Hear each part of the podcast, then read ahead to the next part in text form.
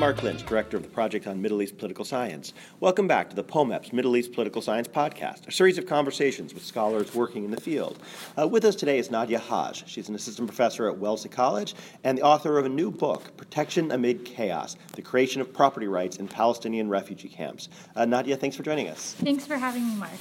So this book is uh, is a really interesting look at how Palestinians actually live in refugee camps and how they organize their lives. Tell us a little bit about uh, what you were thinking writing the book and what you were trying to understand. Yeah, so this project was originally motivated by you know, physical changes that I had noticed in the camps um, over the course of my research trips. You know, when you had when I had initially read about refugee camps in the literature or talked about it casually with people, they imagined tented fields, you know, or temp- very temporary places unworthy of investment, where people would just be struggling daily to survive. But when I started visiting the camps in 2004, the camps looked really different than these impermanent, you know, unworthy of investment types of places, and people were doing much more than surviving. They were actually thriving. And physically, you could see this like over time, the homes had become more permanent structures. There were businesses, there were paved roads, there was a real estate market, there was a lot of entrepreneurship going on. And the literature and, you know, um, institutional literature and economics literature didn't really explain why would people do that if they knew they were in a refugee camp? Why would someone invest in the world around them? And so this kind of began the question how do communities you know live in these places and create their own sense of order? And i started to think that um, property rights were one key tool or vehicle for creating order, and that they served more than just an economic purpose. It wasn't just about protecting assets, but the way in which Palestinians constructed property rights became um, kind of a vehicle or a way of enshrining their communal identity. So it served more than just protecting an economic asset, it was also about protecting the communal identity in a place that was under a lot of threat by much more powerful host states and nationalist parties that would float through.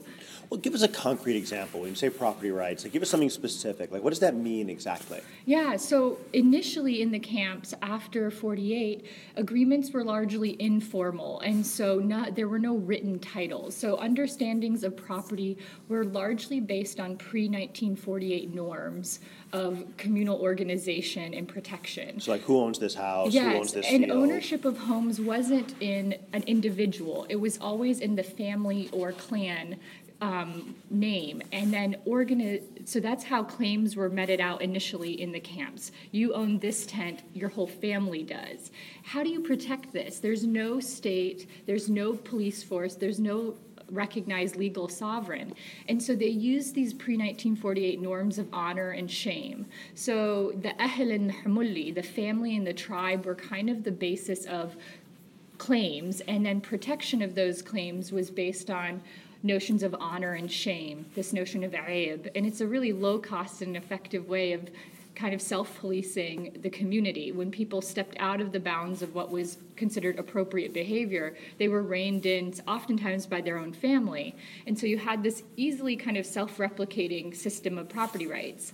So initially it was informal, but the story doesn't end there. I think um, beginning in 69 and 70, once Fatah um, kind of. So this is in Jordan, you mean, or in Lebanon? In Lebanon, once Fatah came in um, under the PLO, and also in Jordan, once the Jordanian state was reasserting dominance over the camps after Black September, you have a reconfiguration of property rights. What were once informal claims became much more formal, and that was largely the impetus of these outside actors that wanted, for I think not necessarily economic reasons, but often nationalist political reasons to kind of claim the Palestinian identity in their name.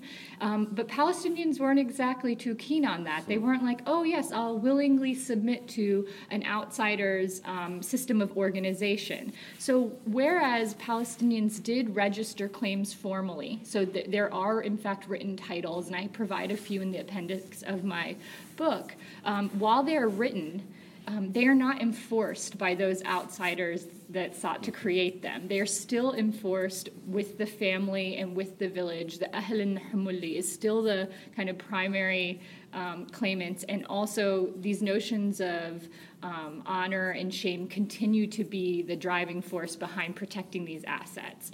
And rarely do they ever go to the Nationalist Party or the host state level to resolve a conflict. Now, the camps that you looked at, did mm-hmm. they tend to recreate specific villages or areas from uh, from former Palestine, or were they mixes of different communities? And did that make a difference? Yeah. So um, one thing that I think is astounding, and I'm not the first person to recognize this. There's a whole host of other scholars, um, Serhan, um, you know, Rochelle Davis, so many other people have recognized that the camps are not just randomly strewn about individuals living in this place.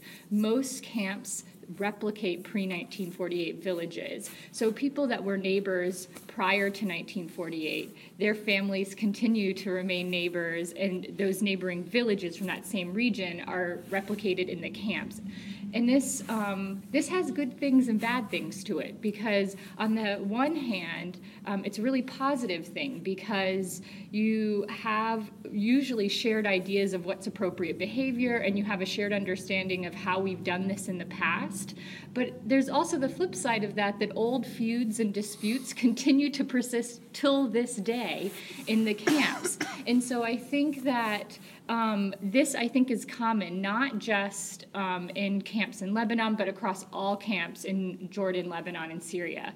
I should note that I wasn't able to do research in um, Gaza or the West Bank, so my research is primarily located in, in the host states outside of that area. So when, when you look at these camps, uh, you know, one of the things which you know, is interesting is that you mentioned uh, how they didn't meet your original expectations. Part of that is just they've been there for so long, mm-hmm. and you know, in a sense, uh, maybe it's not surprising that they would become these kind of more ordinary communities, um, and yet that you see them developing in ways that really don't look like what you would expect from just like a normal neighborhood in Jordan or Lebanon. Yeah, I think that uh, so I would kind of so i think sometimes people view the palestinian camps as quite exceptional because of their longevity. But the reality is that in, at least in the human rights literature most refugees on average spend worldwide spend 15 to 18 years in a camp. That's and they're often referred to as warehoused refugees like they've been kind of put in these places.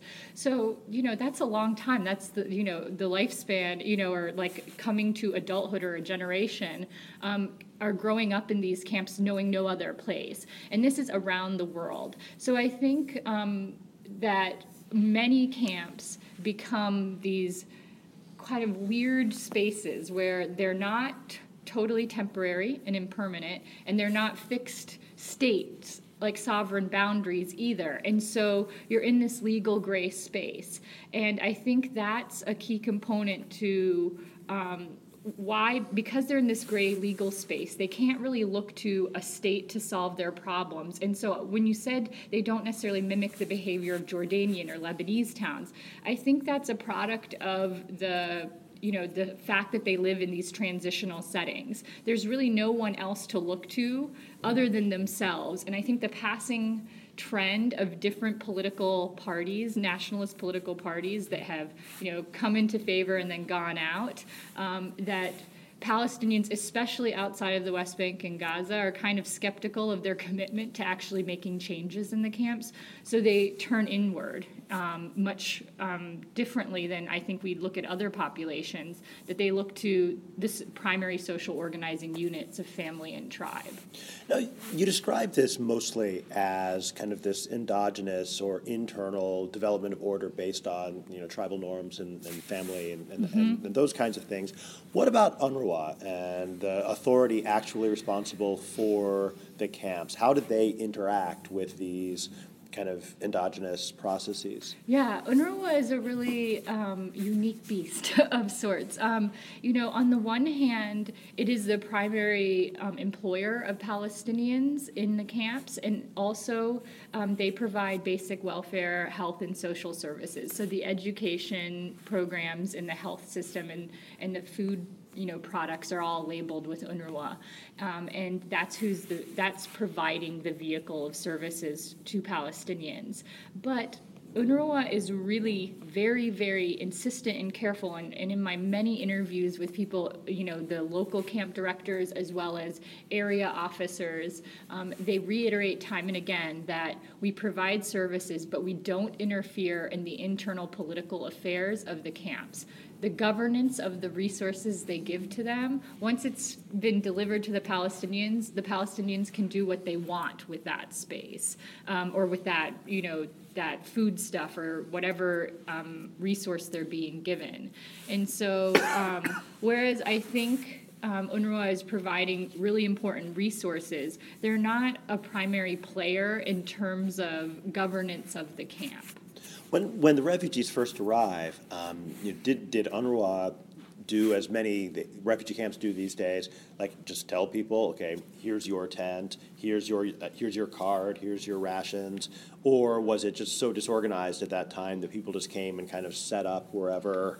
Yeah, so what's interesting is UNRWA actually, uh, you know, UNRWA predates the UNHCR, um, and that's why Palestinians don't fall under that category. But UNRWA was developed in real time at the same time as the Palestinian refugee crisis was unfolding. So initially, when Palestinians became refugees, the Red Cross was actually the primary service and welfare provider for Palestinians. So in the early days after the war, um, they were given um, an identity number, families were, and um, the Red Cross helped move them after a period of time to different locations, and they tried to keep villages and areas together.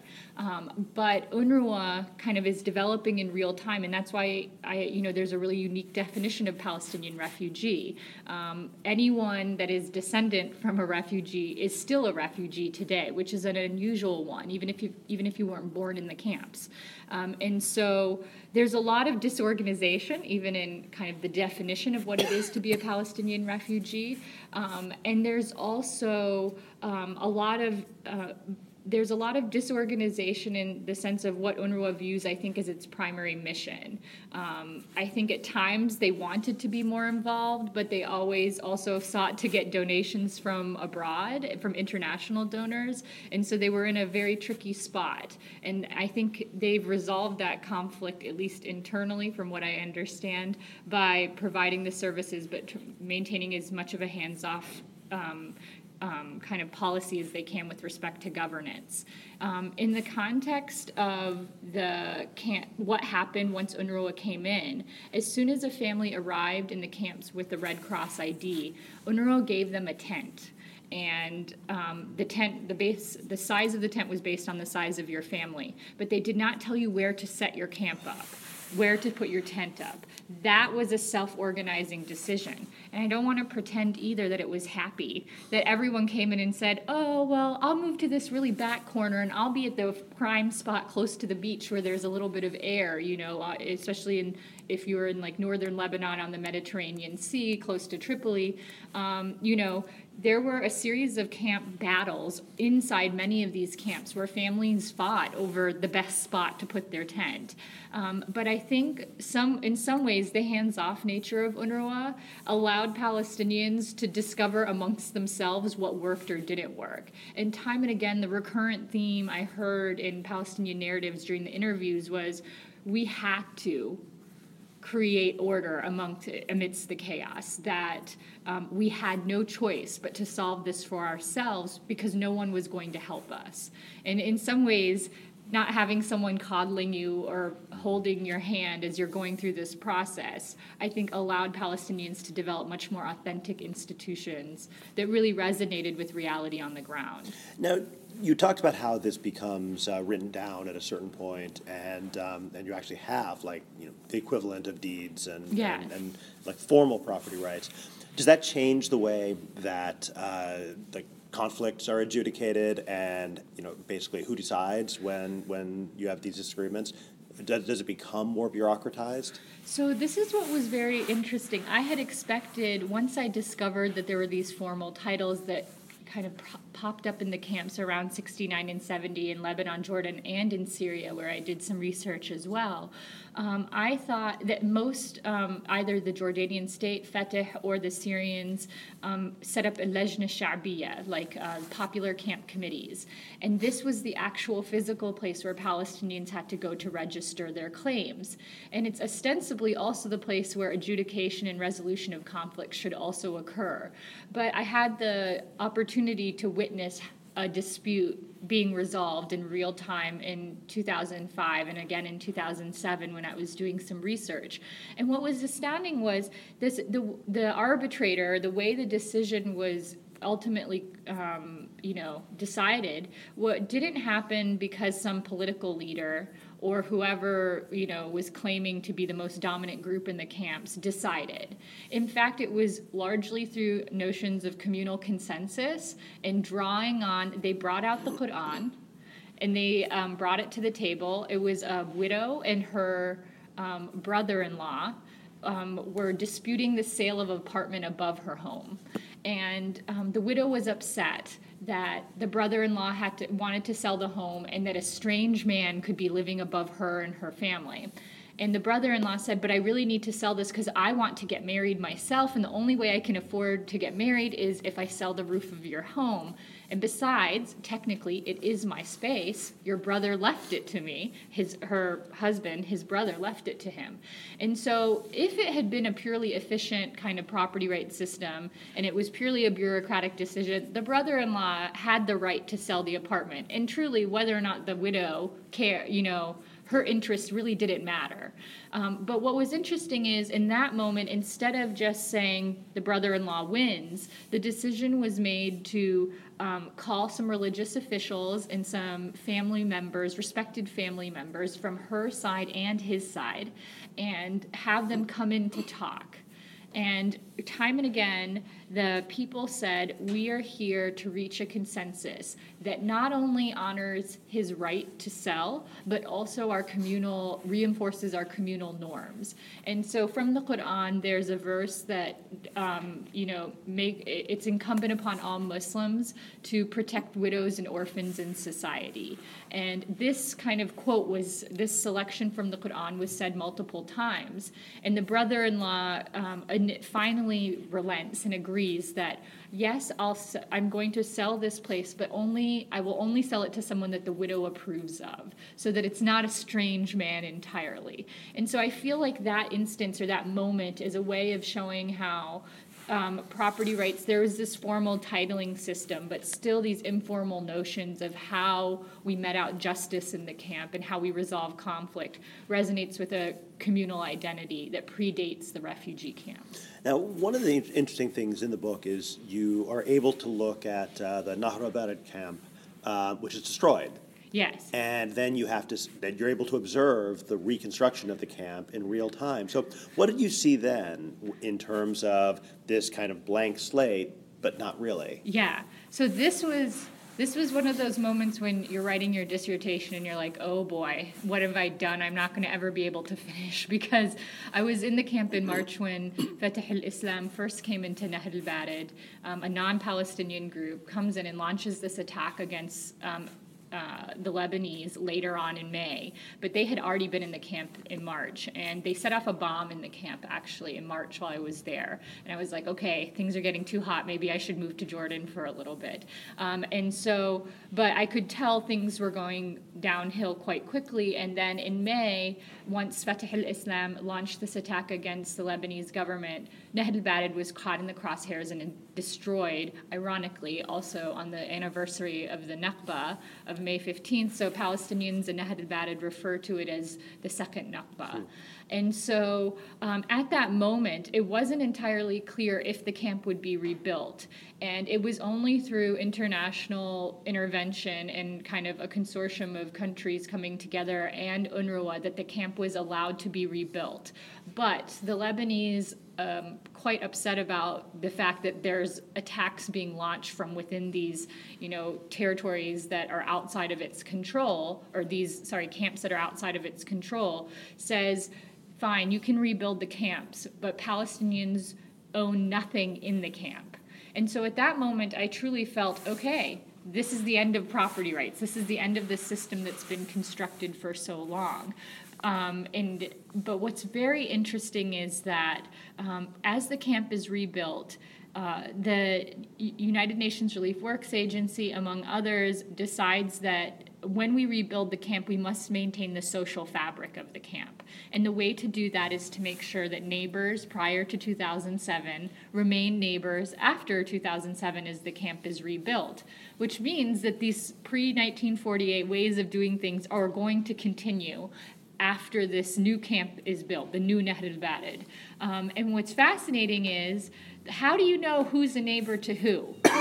this is where um, you have a de facto recognition of formal titles in the camps among Palestinians because um, the Reconstruction Commission created something called a validation map.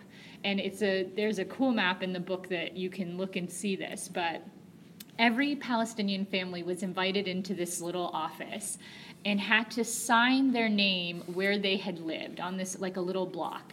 But how did they prove they own this? It would you could imagine it would be rational for some people to say, I own this giant swath of the camp, you know, let me claim this. But instead Palestinians had used the titles that the Lebanese said didn't matter and couldn't count, but they used the titles that had predated the second Nakba and used those to prove that this is where they had lived. And then they had to have the neighbors on either side of them authenticate that claim and bring in their own claims. So you see a replicate, so today it's like i guess now we could say property rights 3.0 but you have property rights 3.0 where you have again um, like no one officially recognizing these titles, but they're very much selling and buying homes again in the camps, and people are passing them on to their children, and they're still being forced using these communal norms.